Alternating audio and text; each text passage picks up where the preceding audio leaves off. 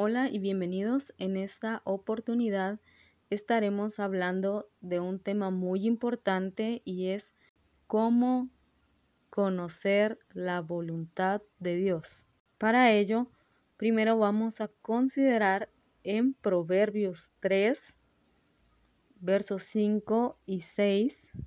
5 dice, fíate de Jehová de todo tu corazón y no te apoyes en tu propia prudencia. 6. Reconócelo en todos tus caminos y Él enderezará tus veredas. Este proverbio nos está dando una clara indicación de que si nosotros confiamos y reconocemos a Dios en todo lo que hacemos, Él se encargará de llevarnos hacia el camino correcto. Pensemos en qué es la voluntad de Dios para mi vida. Si ustedes tienen este deseo de saber, de conocer cuál es la voluntad de Dios, pues eh, este podcast está hecho especialmente para esto. Me parece algo muy importante, como decía al inicio, ya que la verdad es que cuando conocemos la, la voluntad de Dios para cada uno de nosotros, hay varias, varias cosas que tenemos que tomar en cuenta.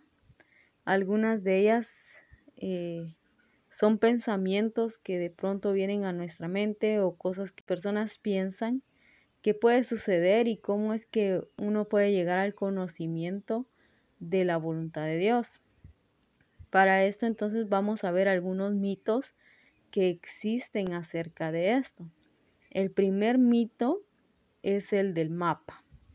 Este mito consiste en creer que Dios le va, les va a dar un mapa señalando el camino de su voluntad. Es como que Dios en la Biblia, no sé si han visto al final de las Biblias, hay mapas, pero es como que a veces esperamos que Dios tenga un mapa para nosotros que nos diga, bueno, ahí está tu mapa y y primero a la derecha, luego a la izquierda, luego seguimos recto, ahí donde está la X, ahí como si fuera buscando el un tesoro pirata.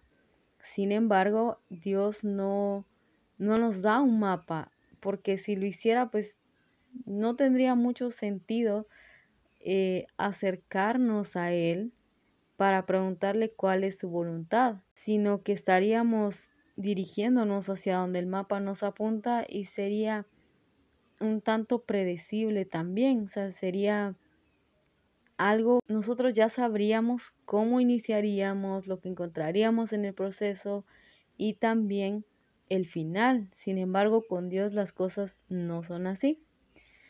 Cuando Dios sacó al pueblo de Israel de Egipto y los guió por el desierto, los guió con una columna de nube durante el día y una columna de fuego durante la noche. Ellos no tenían un mapa, no sabían con exactitud por qué caminos irían, aunque había una ruta trazada por eh, diferentes situaciones y motivos que Dios consideró para el pueblo. Él los hizo tomar rutas alternas, eh, los hizo ver milagros y eso es algo bien interesante porque a lo largo de nuestras vidas, cuando entendemos cuál es la voluntad de Dios para nosotros, nos encontramos con cosas así. Quizás nosotros no vamos a ver físicamente un mar abriéndose frente a nosotros, como lo hizo Moisés, para hacer que la gente pasara al otro lado, pero sí vamos a ver cómo Dios está con nosotros y nos va respaldando en cada momento. Todo lo que el pueblo de Israel tenía que hacer era preguntar ¿Puedo ver la columna de nube o puedo ver la columna de fuego durante la noche? Y eso es lo que nosotros necesitamos saber o lo que ustedes necesitan saber. Lo que ustedes se tienen que preguntar es, ¿tengo su presencia conmigo? Es decir, ¿siento que Dios está conmigo en esto o siento más bien que quizás Él no esté aprobando lo que estoy haciendo? Entonces, primer mito, el del mapa. No existe un mapa. Dios no nos va a dar todo el panorama de lo que vamos a hacer. Pasa también con Abraham cuando le dice, deja tu tierra y tu parentela. Él le dice, y ve a la tierra que yo te mostraré. Abraham conoció que la voluntad de Dios en ese momento era dejarlo todo y seguirlo. e irse sin saber con exactitud a dónde iba, porque Dios solo le dice, Abraham, deja tu familia, llévate a tu esposa y sal de, de tu casa, de tu país o de tu pueblo y yo te voy a decir a dónde vas a ir. O sea, ni siquiera fue como decirle, eh, vas a ir a esta ciudad o vas a llegar a este punto o te vas a, no sé, ubicar en tal o cual montaña. No le dijo nada, solo le dijo, vete y yo te mostraré a dónde vas a ir. Entonces, no existe un mapa. Cuando Dios nos revela su voluntad, Él no nos entrega un mapa, pero sí nos dice cómo iniciar. El segundo, el segundo es interesante. Para mí es, es uno de los mitos que tuve que eliminar de mi propia vida y es que no sé por qué yo, yo sí consideré este, este mito, yo, yo sí lo llegué a considerar como algo real porque quizás por mi contexto yo lo había entendido de esta manera y el segundo mito es el de la miseria. ¿Cómo es esto del mito de la miseria? El mito de la miseria consiste en, en, pensar si hago la voluntad de Dios va a ser doloroso. Es como si de pronto viéramos a Dios desde una perspectiva negativa, como de decir, es que si hago su voluntad, pues me voy a quedar sin nada, no voy a lograr nada en la vida o, o cosas por el estilo. Como les digo, eh, en mi contexto eso eso tenía cierto sentido, no, lo voy a negar, pero al seguir la voluntad de Dios, eh, pues me di cuenta que no era así. Al principio, la verdad, sí tuve esta sensación de, de va a ser muy doloroso. Honestamente, sí tengo que reconocer que yo creía en este mito. Sin embargo, es necesario que recordemos que Dios siempre está con nosotros y que si Él nos pide que hagamos algo, Él nos va a respaldar, Él nos va a proveer, ya sea de manera milagrosa, así extremadamente milagroso, estilo Elías siendo alimentado por cuervos, o ya sea de alguna otra manera, quizás a través de otras personas incluso, o proveyéndonos de un trabajo para poder hacer lo que, lo que Él nos llama a hacer. Por ejemplo, Pablo, cuando Él hacía sus tiendas para, para poderse sostener a sí mismo y a su ministerio.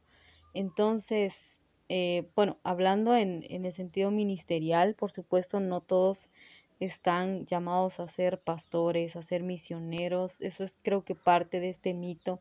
Y es que Dios, eh, bueno, es el tercer mito, de hecho, pero Dios no llama a todos a una misma cosa, ni espera que todos hagan lo mismo. Pero algo sí es cierto, su voluntad siempre va a estar acompañada de lo que es Él. Él es un Dios amoroso y quiere que nosotros tengamos una vida abundante, tengamos una vida llena de gozo. Entonces no crean en el mito de, de la miseria, o sea, de que si van a conocer la voluntad de Dios, eh, van a venir cosas malas a su vida o van a o van a sufrir mucho por eso porque en realidad no Dios Dios nos dice en Jeremías que él tiene pensamientos de bien y no de mal para nosotros. Entonces pensar en que si vamos a conocer su voluntad vamos a tener que llevar una vida llena de sufrimientos no es un pensamiento correcto porque él tiene pensamientos de bien para nosotros. Él tiene planes buenos para nosotros que nos, llena, que nos llegan a llenar de gozo y que nos muestran, desde mi perspectiva personal, nos muestran un lado que cuando no conocemos la voluntad de Dios, no llegamos a conocer a Dios de esta manera.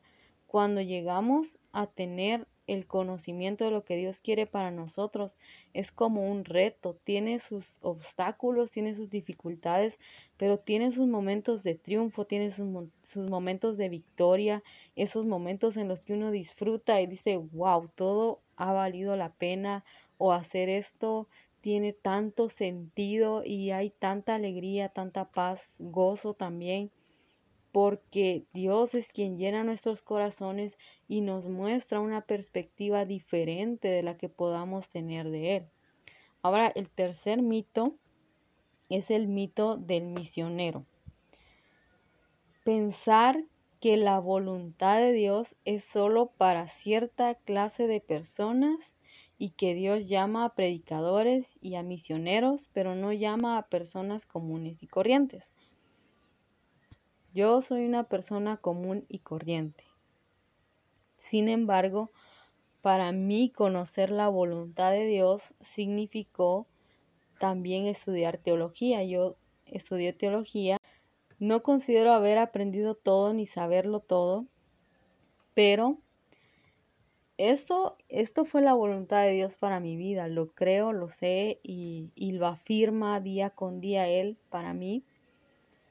Pero hay mucha gente, y quizás yo estaba incluida en este grupo, en el que tendemos a pensar que, que las personas que Dios llama a, para ser predicadores o para ser misioneros son los únicos que, que tienen que saber o que van a conocer la voluntad de Dios para sus vidas. Sin embargo, no es así. No es de esta manera. Dios tiene planes. Es más, tanto los predicadores como los misioneros son personas que son personas como nosotros, o sea, no son personas súper dotadas de espiritualidad o que irradien tanta espiritualidad, o sea, reconozco que tienen autoridad y que tienen una fe impresionante, pero es la fe que todos nosotros debemos tener, es la misma fe que todos nosotros tendríamos que tener. La diferencia es que tanto los predicadores como los misioneros ya han conocido la voluntad de Dios para sus vidas. La voluntad de Dios para la vida del predicador, pues es que predique y él sabe, o sea, el predicador sabe qué más espera Dios de él, además de predicar. Los misioneros saben bien que, que eso es lo, la voluntad de Dios para ellos. Pero la voluntad de Dios viene acompañada de visión, de propósito. En muchos casos los misioneros tienen un lugar en su corazón. Dios pone un lugar y pone a cierto grupo o determinadas personas que Él desde antes ya ha visto que tienen necesidad de que esta persona vaya. Pero antes de ser misioneros, estas personas fueron creyentes como cualquier otro creyente. Los predicadores antes de ser predicadores fueron personas comunes y corrientes dentro de la congregación. Quizás algunos crecieron en las bancas de la iglesia. Quizás otros se convirtieron ya de grandes o de alguna otra manera. Pero lo que quiero decir es que pensar que Dios solo llama a gente que ya está involucrada lo que quiero que quede claro es que Dios no le revela su voluntad solo a personas específicas que ya se dedican al, ministerio, sino que Dios revela su voluntad para cada uno, porque Él tiene un plan para cada uno de nosotros. Dios tiene un plan para todos. Así que no se trata, primero, no se trata de que Dios solo nos llama a las misiones o a la predicación.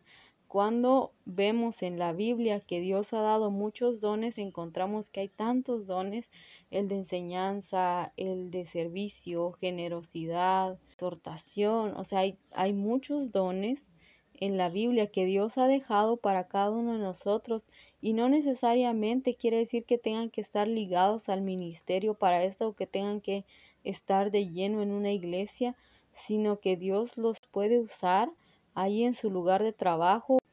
Dios tiene una voluntad para cada uno. Yo no les puedo decir cuál es la voluntad de Dios para sus vidas, pero sí quiero intentar explicar cómo es que podemos reconocer esta voluntad para nuestras vidas.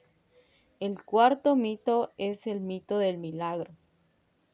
Las personas tienen el pensamiento de que tiene que suceder algo extraordinario, algún Moisés con una zarza ardiente en el desierto. Quiero entonces que comprendamos que hay personas que esperan que Dios les encienda una zarza de la nada.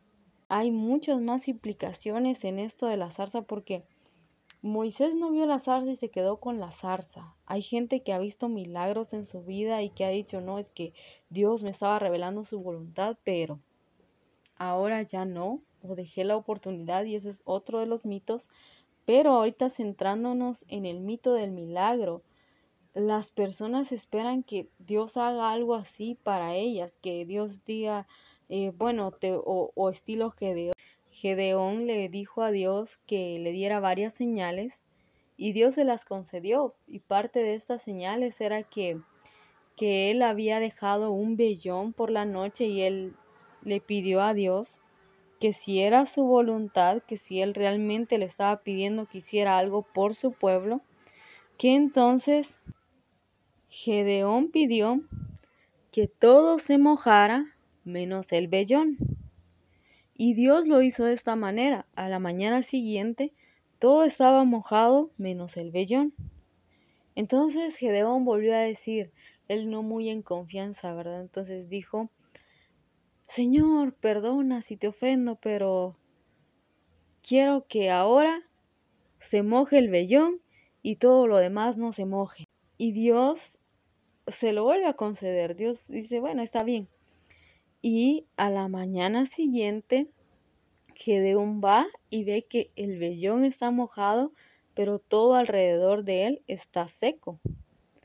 Hay personas que esperan que Dios haga esto en sus vidas, como que ah, Dios, este, dame esta señal, o ah, Dios, eh, muéstrame algo así, y están buscando siempre tener algo milagroso, algo dramático, fuego cayendo del cielo, o qué sé yo, esperan que Dios les muestre las plagas de Egipto, eh, solo para que, para estar plenamente convencidos. Aunque Dios puede hablar milagrosamente, por lo general Él no lo hace. En Primera de Reyes 19, 11 y 12, Dios le habla a Elías. Él le dijo, o sea, Dios le dijo a Elías, sal y ponte de pie en el monte que está delante de Jehová. Y he aquí que Jehová pasaba.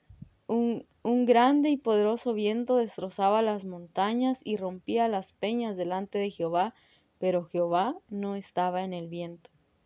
Después del viento hubo un terremoto, pero Jehová no estaba en el terremoto. Después del terremoto hubo un fuego, pero Jehová no estaba en el fuego.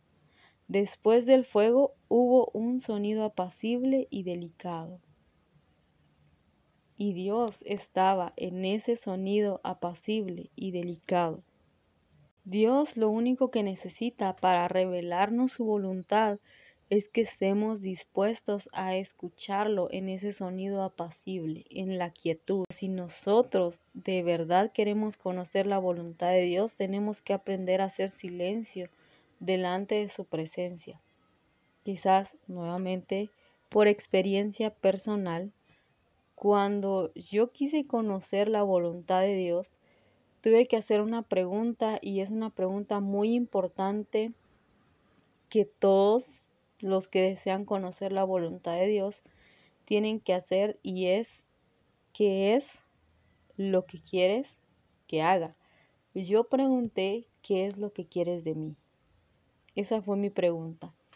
Estaba llena de voces, escuchando a toda la gente, escuchando un montón de cosas, pero no me detuve a escuchar la voluntad de Dios, a, perdón, a escuchar la voz de Dios, sino hasta que llegué a un punto en el que tuve que decir, bueno Señor, yo voy a hacer silencio, voy a callarme porque estaba hablando de más, voy a callarme y justo ese día no, no puedo olvidar ese día porque me acuerdo que había estado, había estado pasando por varias cosas y, y, y tenía esta sensación de, de que hacía falta algo o de que algo o de que tenía que hacer algo y no lo entendía y eso estaba trayendo cierta ansiedad o frustración a mi vida. Y, y no lo había asociado con algo espiritual o con algo que tuviera que ver con Dios porque yo estaba teniendo, consideraba tener una, una buena relación con Dios. Sin embargo, llegó un momento en, el, en mi vida en el que Dios tuvo que poner un alto y, y hacerme ver esto, que yo estaba escuchando a todo el mundo menos a Él.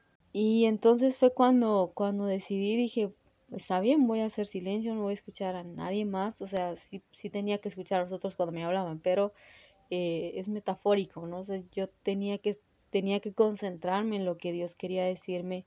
Y justo ese día eh, Dios me reveló su voluntad, pero yo tuve que hacer silencio.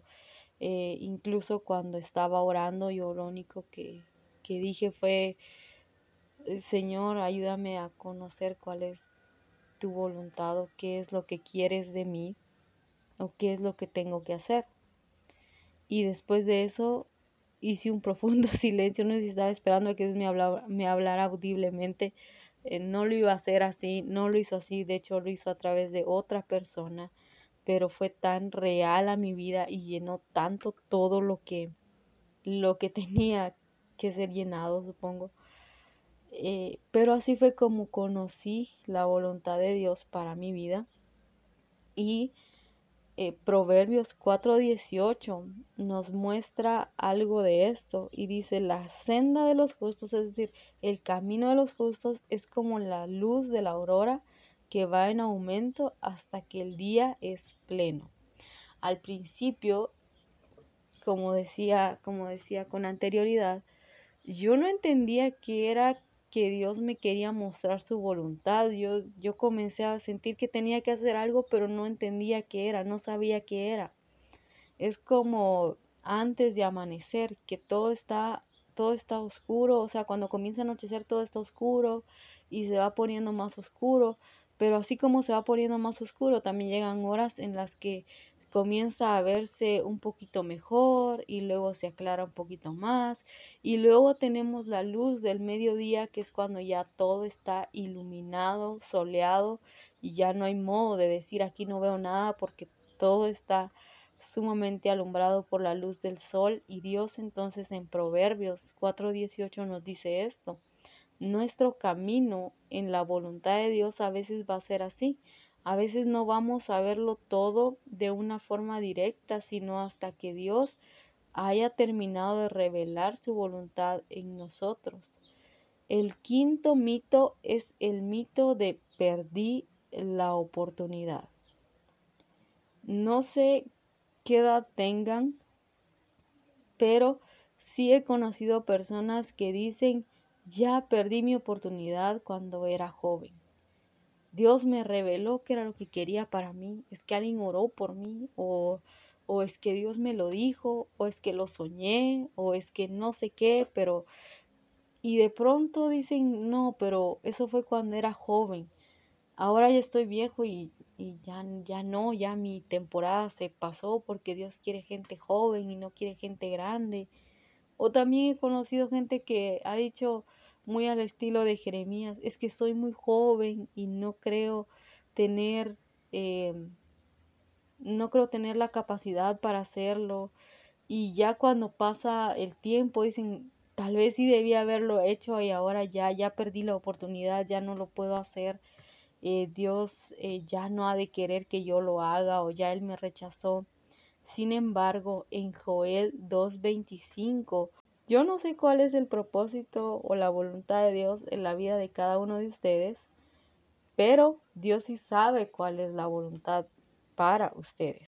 Es como lo que mencionaba con anterioridad. Yo entendí que parte de la voluntad de Dios para mi vida era que estudiara teología. ¿Cómo llegué a eso? Dios hablando a mi vida a través de su maravillosa forma. Tiene muchas formas de hacernos ver eso Dios dice, yo os restituiré los años que comieron la oruga, el pulgón, el saltón y la langosta. Así que usted que cree haber desperdiciado esta oportunidad que Dios le dio para conocer la voluntad, para conocer su voluntad, o si ya saben cuál es la voluntad de Dios para sus vidas, pero dicen, no, es que yo perdí la oportunidad porque yo dejé pasar mucho tiempo, o no hice caso a Dios, le dije que no, o, o alguna otra justificación que quieran dar para esto.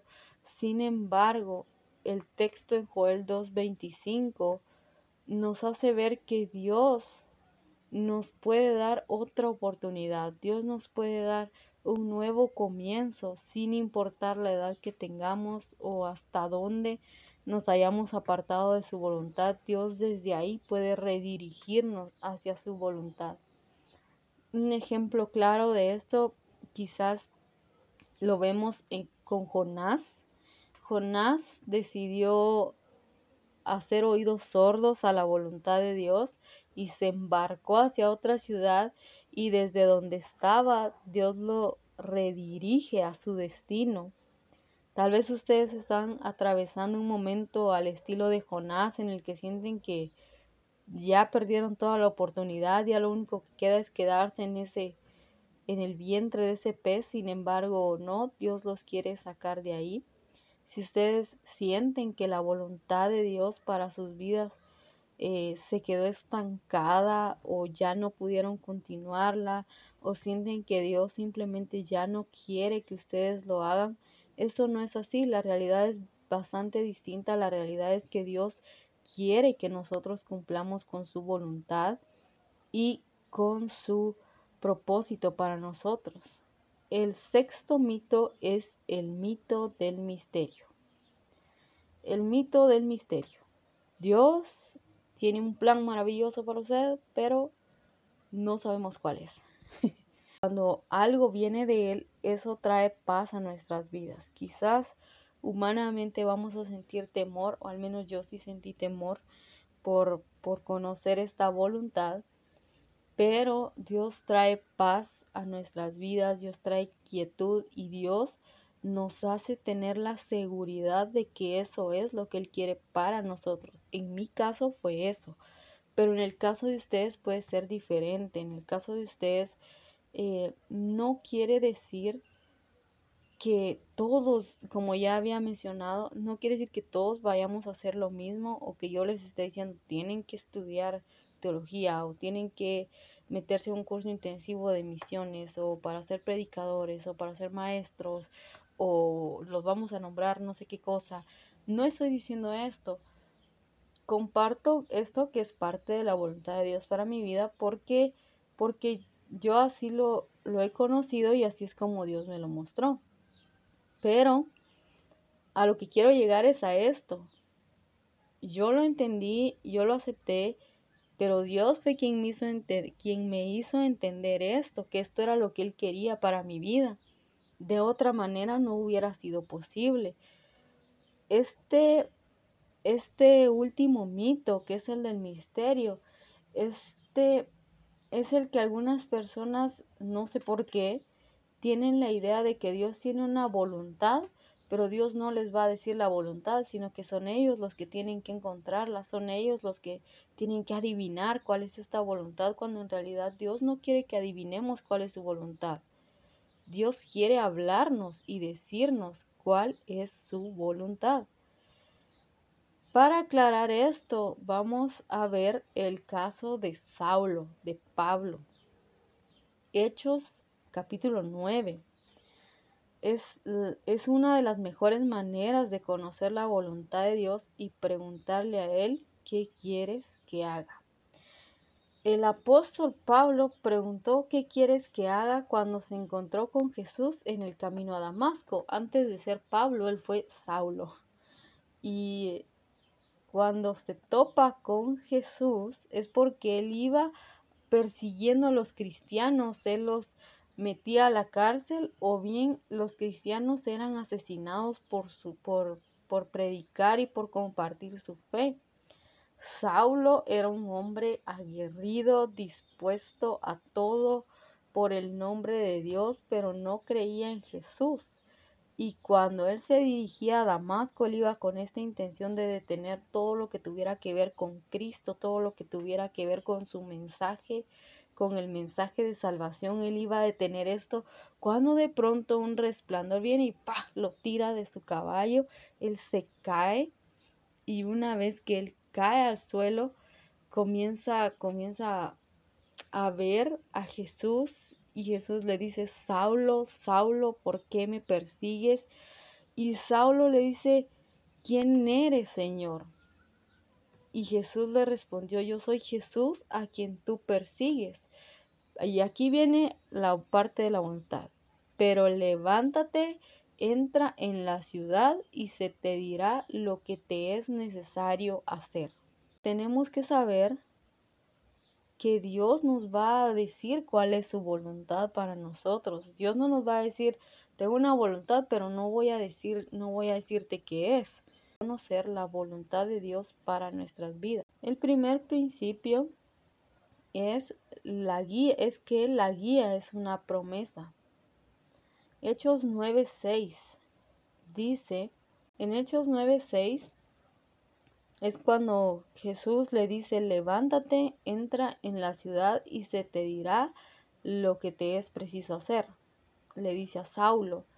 También en Efesios 2.10 dice, porque somos hechura de Dios creados en Cristo Jesús para, las, para hacer las buenas obras que Dios preparó de antemano para que anduviésemos en ellas. Dios tiene un plan ordenado para nosotros desde antes que se desarrolle. Es decir, la guía de Dios es segura. En el caso de, de Pablo, fue diciéndole directamente, levántate, entra a la ciudad y allá alguien más te va a decir lo que vas a hacer. En Efesios 2.10 nos dice que Dios ha preparado todas las buenas obras que nosotros tenemos eh, qué hacer, Él ya las ha preparado. Esto no es así, Dios no hace esto con nosotros. En esta historia que nos cuenta acerca de Pablo, vamos a encontrar algunos principios de cómo podemos, para que nosotros las hagamos y cumplamos con ellas el plan que tiene para nosotros. Salmos 37, 23 dice, porque Jehová por Jehová son afirmados los pasos del hombre, y él se complacerá en su camino. Dios ordena los pasos, Dios ordena nuestros pasos uno por uno. Ese es el plan de Dios para cada uno de nosotros. Salmos 32.8 dice, Te haré entender y te enseñaré el camino en que debes andar. Sobre ti fijaré mis ojos. ¿Se imaginan ustedes esto? Dios dice que sobre nosotros Él va a fijar su mirada, es decir, Él va a estar atento a todo lo que nosotros hagamos. Cuando, cuando estamos en su voluntad, Él no nos va a dejar solos. Una vez que nosotros hayamos entendido cuál es su voluntad, vamos a tener la seguridad de que Él nos va a estar guiando a cada momento, en cada paso. Como decía al inicio, el pueblo de Israel tenía la nube que lo guiaba y nosotros tenemos su presencia. Cuando nosotros estamos seguros de que Dios está con nosotros, es porque Él está afirmando que su presencia está con nosotros. Isaías 58, 11 es una promesa sólida. Él dice, Jehová te guiará siempre. El proverbio que vimos hace un momento, Proverbios 3, 6, Reconócelo en todas en todos tus caminos y él enderezará tus sendas. Es lo que mencionaba con anterioridad. Si nos hemos desviado por una u otra razón de su voluntad, él puede volvernos al camino correcto. El otro principio es que la voluntad de Dios es soberana. Nada de lo que nosotros podamos hacer o decir o pensar va a impedir que la voluntad de Dios se cumpla. Proverbios 19:21 dice, muchos planes hay en el corazón del hombre, pero solo el propósito de Jehová se cumplirá. No quiere decir que nosotros no vayamos a cumplir algunas de nuestras metas, sino que humanamente nuestros planes se pueden frustrar, pero los planes de Dios jamás podrán ser frustrados. Primera Tesalonicenses 4:3 dice, porque esta es la voluntad de Dios, vuestra santificación. Primera Timoteo 2:8 dice, quiero pues que los hombres oren. Esta es la voluntad permisiva de Dios, pero no todos hacemos esta voluntad. Dios en su soberanía le ha concedido a toda la humanidad una voluntad libre con la que también podemos, podemos desobedecerle. Es decir, Dios tiene una voluntad soberana, pero Dios también tiene una voluntad general, una voluntad permisiva, en la que nos deja a nosotros elegir, tomar nuestras propias decisiones, decir si queremos o no queremos hacer algo.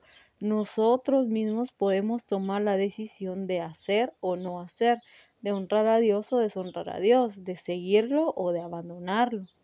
Simplemente eh, esta, es simplemente esta es parte de la voluntad de Dios, es decir, tenemos una voluntad soberana que es la voluntad de Dios en la que Él pues sí o sí va a cumplir su propósito. Y tenemos la voluntad general que es en la que nosotros intervenimos, que es en la que Él nos dice que hagamos algo, pero Él nos ha dejado libertad para escoger si queremos hacerlo o no lo queremos hacer. Luego también tenemos la voluntad personal de Dios. Eso tiene que ver con la voluntad que Dios tiene para cada uno de nosotros. Él tiene tanto planes como gente y está interesado en cada una de ellas, en cada una de las personas. En Mateo 10:30 vemos que dice, aún vuestros cabellos están todos contados. Salmos 37, 23 dice, por, por Jehová son afirmados los pasos del hombre. Dios tiene un plan para la vida de todos y de cada uno, pero así como dice en Mateo, Él tiene tanto cuidado de nosotros que incluso sabe cuánto cabello hay en nuestra cabeza. ¿Se imaginan ustedes poderle contar cada cabello a una persona? Dios tiene ese número exacto que nosotros ni siquiera podríamos imaginarnos. Pero Él es tan cuidadoso que, que sabe muy bien eso. También tenemos que saber que existe la voluntad general de Dios o voluntad permisiva. Por ejemplo, eh, 2 de Pedro 3.9 dice, el Señor es paciente para con nosotros porque no quiere que nadie se pierda. La voluntad soberana de Dios se puede entender como que en su voluntad soberana está que los reinos del mundo lleguen a ser sus reinos y esto va a suceder de todos los planes que Dios tenga para nosotros cuando Él venga. Él va a tomar su reino y su autoridad en esta tierra. Lo segundo, la voluntad permisiva de Dios es que hagamos elecciones correctas y la voluntad de Dios personal tiene que ver con el plan especial, el plan específico que Él tiene para su vida y para la mía, es decir, para la vida de usted que me escucha. El segundo principio es que la guía es provisional. La dirección no es solo una promesa, sino que también es una provisión. Para que nosotros tengamos la provisión necesitamos disposición. Dios nos permite tener su voluntad cuando nosotros estamos dispuestos a hacerlo, cuando nosotros estamos dispuestos hacer su voluntad o a cumplir con su voluntad, Él nos provee de su guía, Él nos va guiando en cada paso que vayamos dando. Por eso es importante que cada uno de nosotros se pregunte con honestidad, en realidad y con toda sinceridad, quiero hacer y quiero conocer la voluntad de Dios, es decir, estoy dispuesto a hacer la voluntad de Dios. Otra de las cosas es que para tener la provisión de su guía es necesario ser manso, es necesario tener mansedumbre. Después de que Saulo se encontró en el camino con el Señor, él tuvo que seguir las indicaciones que le dieron. Además de esto, él tuvo que esperar a que otro hombre llegara y le dijera qué era lo que iba a hacer. Este hombre quizás no tenía tanto conocimiento como el que él tenía, sin embargo, él tenía un espíritu manso. Tener un espíritu manso significa ser enseñable o y ser quebrantado. Quiere decir que tenemos que tener un corazón dispuesto a escuchar a otros, un corazón dispuesto a aceptar lo que otros nos enseñen. Por supuesto, esta enseñanza no sería de cualquiera, sino que sería una enseñanza o nos estarían enseñando personas que tengan una buena relación con Dios.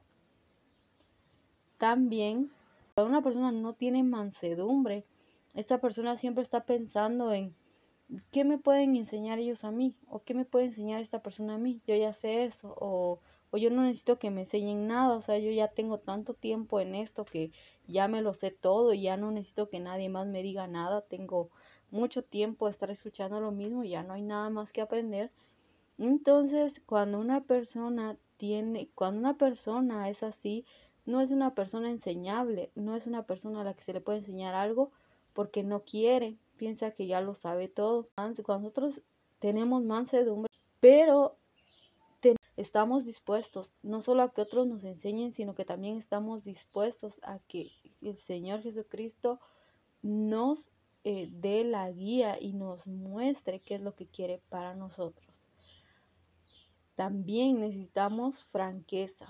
Tenemos que preguntarle a Dios con sinceridad qué quiere Él que hagamos y tener la sinceridad por parte de nosotros y decir estoy abierto a lo que sea.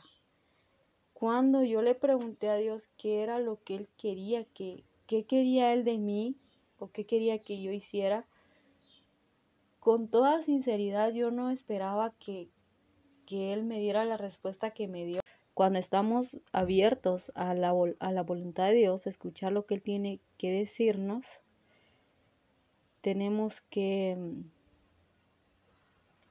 cuando estamos abiertos a escucharla, cuando estamos, cuando estamos abiertos a saber cuál es la voluntad de Dios, Él nos habla y Él nos dice qué es lo que tenemos que hacer. Para esto entonces es necesario que fomentemos en nosotros mismos el tener un tiempo devocional. Si Dios nos va a hablar, es cierto, pero nosotros también tenemos que aprender a escucharlo y tener ese tiempo para escucharlo. ¿Se imaginan ustedes si un día tienen que decirle a alguien algo importante y quieren decírselo solo a esa persona, pero esa persona todo el tiempo está rodeado de gente, todo el tiempo está con los auriculares puestos, todo el día está con el celular, todo el día está jugando, todo el día está, todo el día está chateando, todo el día está trabajando o solo, solamente llega a casa y llega a dormir, y después se levanta y sale a hacer un montón de cosas. ¿En qué momento ustedes le van a decir eso importante a esa persona? Cuando nosotros queremos escuchar la voz de Dios, tenemos que tomarnos un tiempo para hablar con Él. Y cuando digo que tenemos que hablar con Él, requiere también que tengamos tiempo para oírlo no se trata solo de que yo hable y hable y hable, porque entonces eso se vuelve un discurso. Ahora entonces, cuando nosotros queremos que Dios nos hable o queremos que Él nos diga algo, tenemos que estar dispuestos a tomarnos un tiempo para hablar con Él, no solamente para hablarle nosotros, sino también para escucharlo. También es necesario tener sumisión nosotros tenemos que rendirnos a la voluntad de Dios. Si Dios ya nos dijo qué es lo que tenemos que hacer, lo único que a nosotros nos queda es decir, bueno, estoy listo para hacer lo que tenga que hacer. Cuando ya conocemos la voluntad de Dios, Él nos da el para qué. Él nos dice y nos muestra para qué es que nos está revelando su voluntad. ¿Qué es lo que vamos a hacer y para qué es que lo vamos a hacer?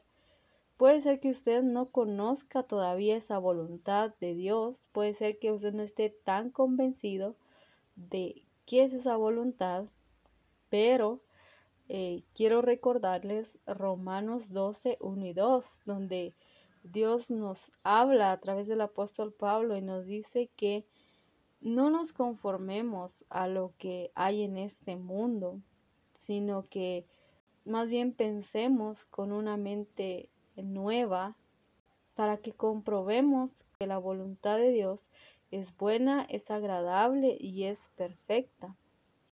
Esta es una promesa de Dios, es una promesa para la vida. Por lo tanto, como aquel mito que decía que eso trae mucho sufrimiento, en realidad no, la voluntad de Dios no trae sufrimiento, trae retos, trae dificultades. Pero la voluntad de Dios es buena, es agradable y es perfecta. Una vez que estamos en el camino correcto, vamos a ir descubriendo cómo es que esto se va haciendo vivo en nuestras vidas. El tercer principio es la guía práctica somos guiados por los milagros de Dios. A veces Dios guía por milagros. Aunque no es una manera común, a veces Él obra de manera sobrenatural, con visiones, con sueños y milagros. Él guió a Saulo por medio de, un milagro. Jesús se le apareció y hubo una luz resplandeciente cuando Él cayó al piso. Quizás eh, Dios no va a hablarnos así a nosotros con visiones, con sueños y con milagros, pero no quiere decir que él no lo pueda hacer, él sí lo puede hacer, pero no es una regla general que tenga que hablar así. A otros les hablo de diferentes maneras. Por ejemplo, estoy recordando el caso de Eliseo, en el que Dios no le habla a Eliseo, sino que es Elías quien va y le pone su manto encima. Y Eliseo entonces ahora entiende que es un llamado de Dios y que la voluntad de Dios es que él sea un profeta y llega a ser un gran profeta, pero si se dan cuenta, Dios no le habla a Eliseo y le dice, Eliseo, necesito que seas un profeta o necesito que sigas a Elías, sino que simplemente Elías se le acerca, le pone su manto y él entiende cuál es la voluntad de Dios para, para su vida. No se, le, no se reveló ni en voz audible, ni en un sueño, ni en una visión, ni nada, sino fue algo meramente humano que lo que le pasó y esto puede ser así con nosotros también. También somos guiados por la palabra de Dios. En Hechos capítulo 9, Dios además de hablarle a Saulo por medio de un milagro, le habló por medio de su palabra. Saulo ya estaba lleno de la palabra de Dios. Justo antes de esto había oído a Esteban predicar uno de los sermones más grandes jamás predicados y estuvo presente también cuando fue apedreado. Esto está en Hechos capítulo 7. Es decir, en Hechos capítulo 9 encontramos que Dios le habla a Saulo y esto es pues la palabra audible del Señor, pero en el otro ejemplo de Hechos capítulo 7 encontramos que él también escuchó predicar a Esteban, él escuchó el mensaje de salvación, por tanto él tenía todo el conocimiento de quién era Cristo. Entonces también nosotros, si queremos saber cuál es la voluntad de Dios, tenemos que conocer su palabra. ¿Cómo vamos a conocer a Dios o cómo vamos a escuchar a Dios si no lo hacemos a través de su palabra? Él ya dejó todo escrito ahí. Solo es cuestión de que nosotros tengamos ese tiempo para pensar, meditar en la palabra de Dios. Otra de la provisión de Dios son las personas de Dios. Somos guiados por personas de Dios. Dios va a usar a otras personas para poderle hacer ver su voluntad. En el caso de Pablo fue, eh, fue este hombre llamado Ananías. A Ananías Dios le dijo que era lo que tenía que ir a decirle a Pablo y Ananías obedeció. Entonces Ananías fue y habló con Pablo y Pablo entendió cuál era la voluntad de Dios para su vida por medio de este hombre, Ananías. Si ustedes están recibiendo dirección, o sea, si están siendo liderados, guiados, mentoreados por algún hermano o hermana, también tienen que asegurarse de que ellos estén caminando en el Espíritu. Dios no le confirmó a Saulo lo que tenía que hacer a través de cualquier hombre. Él se lo confirmó a través de Ananías, un hombre que estaba eh, relacionado con él, un hombre fiel a Dios, un hombre que lo seguía.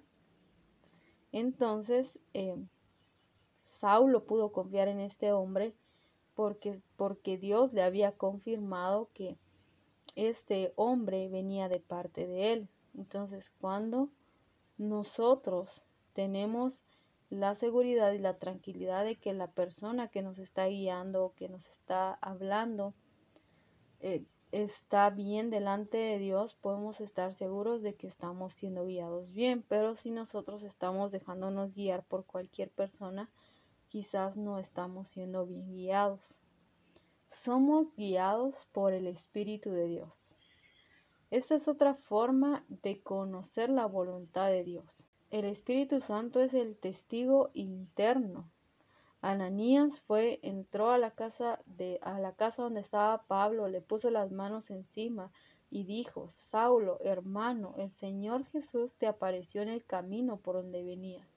Me ha enviado para que recuperes la vista y seas lleno del Espíritu Santo."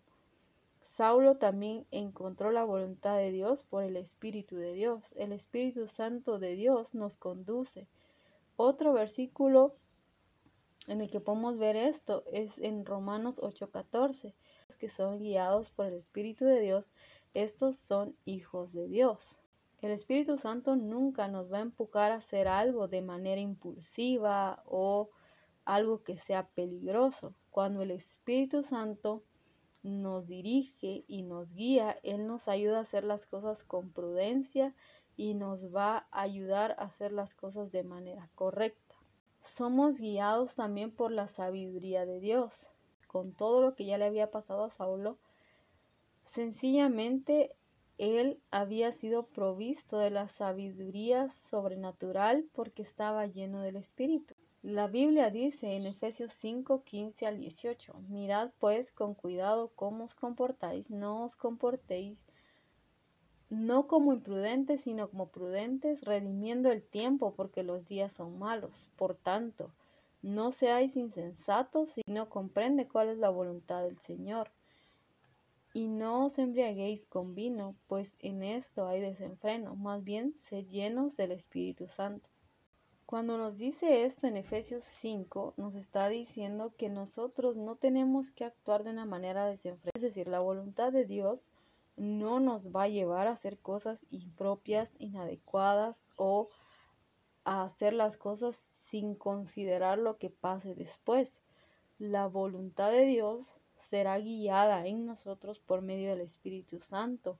Nos va a llevar a través de un proceso en el cual vamos a hacer las cosas de la manera más correcta posible. Con eso también entendemos que nosotros no tenemos que tener miedo a pensar. Nosotros no tenemos que tener miedo de decir, ay, es que tal vez si lo pienso mucho, tal vez el Señor ya no me va a usar, o, o tal vez si considero tanto todo cómo puedo hacerlo, el Señor ya no me va a usar, sino al contrario, el Espíritu Santo será quien nos dirija y nos guíe hacia, hacia lo que Dios quiere que hagamos. Y nuestra capacidad para pensar va a ser la que nos ayude con la ayuda de la sabiduría de Dios ya en nosotros, quien nos haga pensar la mejor forma en la que podemos cumplir con su voluntad. Si ustedes dicen, pero es que yo no considero tener sabiduría o no considero tener tanta sabiduría como para hacer todo eso, para conocer ahora sí la voluntad de Dios, en Santiago se nos dice que si a alguno de nosotros le falta sabiduría, se la podemos pedir a Dios, porque Él nos las da y Él no nos alega nada. si nosotros le pedimos sabiduría a Dios, Él con gusto nos las va a dar. No existe un problema si ustedes dicen, es que yo no considero ser muy sabio o ser muy sabia, porque si no tenemos sabiduría, se la podemos pedir a Dios y Él con mucho gusto nos las va a dar. También somos guiados por la providencia de Dios. La providencia de Dios tiene que ver con todo aquello que nosotros tal vez no hemos considerado, con cuestiones reales con las que tal vez tendríamos que tratar, pero para las que no estamos preparados y Dios entonces, que lo ve todo, lo sabe todo y lo conoce todo desde antes de la fundación del mundo, ya sabe lo que va a pasar de tal manera que en su providencia Él se anticipa a los hechos y nos ayuda a superarlo, como, y nos ayuda a superar cualquier adversidad, como mencioné antes. Si bien es cierto que la voluntad de Dios no nos lleva a una vida totalmente de sufrimiento y en la que somos los mártires en esta vida, sí trae retos y sí tiene sus dificultades. De tal manera que no podemos creer que solo porque estamos haciendo la voluntad de Dios todo va a ser miel sobre hojuelas y que no va a haber ningún riesgo, que no van a haber momentos en los que tengamos que sufrir, sino que tenemos que estar abiertos, como ya mencioné antes, a quien la voluntad de Dios es agradable y perfecta pero esa voluntad agradable y perfecta también nos va a hacer crecer. Y en el paso de crecer, probablemente hayan momentos en los que vaya a haber algo de dolor, pero ese dolor no es permanente, ese dolor no es para toda la vida, como ya dije, no, la voluntad de Dios no es para convertirnos en mártires, es para que nosotros conozcamos su voluntad agradable y perfecta. En el caso de Pablo, una vez que él comienza con su ministerio, que él comienza ya a dar marcha a la voluntad de Dios en su vida, se topa con que los judíos comenzaron a reunirse y a planear para matarlo. Pero todo lo que ellos estaban planeando fue conocido por Pablo. Es decir, Pablo fue enterado, a él le dijeron todo lo que ellos estaban pasando, todo lo que ellos estaban pensando. Y entonces mientras ellos, mientras los judíos estaban esperándolo en la puerta para que Saulo saliera y lo, y lo pudieran matar ahí, lo que hicieron los amigos de Pablo fue que agarraron un canasto grande, metieron a Saulo o a Pablo lo metieron dentro del canasto y lo bajaron por el muro hasta que llegó al suelo. Eso es sabiduría. Es sabiduría, es inteligencia, es una gran estrategia. Los judíos estaban en la puerta de la ciudad, estaban en las puertas, estaban vigilando, estaban todas las noches, estaban de día y de noche, eh, atentos a ver a qué hora Saulo iba a intentar salir para matarlo y frustrar así los planes de Dios para su vida. Sin embargo, Dios ya había dado a Pablo algunos seguidores y amigos que lo ayudaron a escapar. Y vean, Dios no derribó los muros, Dios no los hizo ciegos, Dios utilizó personas para ayudar a Saulo. Dios utilizó una canasta para poder salvar a Pablo. Y eso es providencia. Para finalizar, quiero que tomemos en cuenta tres cosas. Primero, la voluntad de Dios es para nuestro bienestar. Dios nos ama y quiere vernos el bien. Lo segundo, la voluntad de Dios nunca nos va a llevar a donde el poder y la gracia de Dios no puedan ser habilitados o no nos puedan guardar. No existe un lugar así. Dios es todopoderoso en cualquier lugar. La gracia nos acompaña en cualquier lugar y Dios nos puede guardar de cualquier cosa. Él nos cuida en todo momento. Me gusta el texto en el que, justo ahora no recuerdo la cita, pero dice, no se duerme el que te guarda, oh Israel. Creo que aplica bien para nosotros. Dios no se va a dormir. Si Él nos está cuidando, no se va a dormir, no se va a apartar, no se va a distraer ay, te pasó algo, sino que Él siempre va a estar ahí con nosotros. Tercero, nosotros somos libres de elegir. Dios no siempre va a imponer su voluntad sobre nosotros. Podemos elegir si queremos o no queremos hacer la voluntad de Dios. Claramente, sí en sus planes soberanos está lo que nosotros tenemos que hacer, sí o sí lo vamos a terminar haciendo. Porque, como ya mencioné, Él nos redirige. y en algún momento, punto de nuestras vidas, Él nos pondrá un alto si está dentro de sus planes soberanos. Pero de no ser así, si, el, si la voluntad de Él para sus vidas tiene que ver con la voluntad general, entonces todos somos, son y somos libres para escoger. Nosotros podemos elegir qué hacer y qué no hacer, pero no somos, no tenemos la libertad para escoger las consecuencias de nuestras elecciones. Si nosotros elegimos mal y nos va mal, eso fue la consecuencia de haber hecho una mala elección. Si nosotros decidimos no hacer la voluntad de Dios para nosotros, después de esa decisión habrán consecuencias. Si nosotros simplemente decimos que nos quedamos neutros, decimos, pues no elijo ni seguirla ni no seguirla, a ver qué pasa, pues ese a ver qué pasa ya es una elección y las consecuencias vendrán después. Si ustedes deciden seguir la voluntad de Dios, las consecuencias también estarán ahí, solo que quizás ahí no serán consecuencias, sino serán resultados pero siempre va a haber algo después de una decisión, siempre, siempre, siempre hay consecuencias o resultados. Por esta razón es importante tomar las decisiones más sabias o las más correctas, aquellas decisiones que son guiadas por Dios, que son pensadas antes de hacerlas, que son consultadas a Dios en oración y buscando si existe o no existe aprobación para ello a través de su palabra. Dios les bendiga y gracias por escuchar este podcast.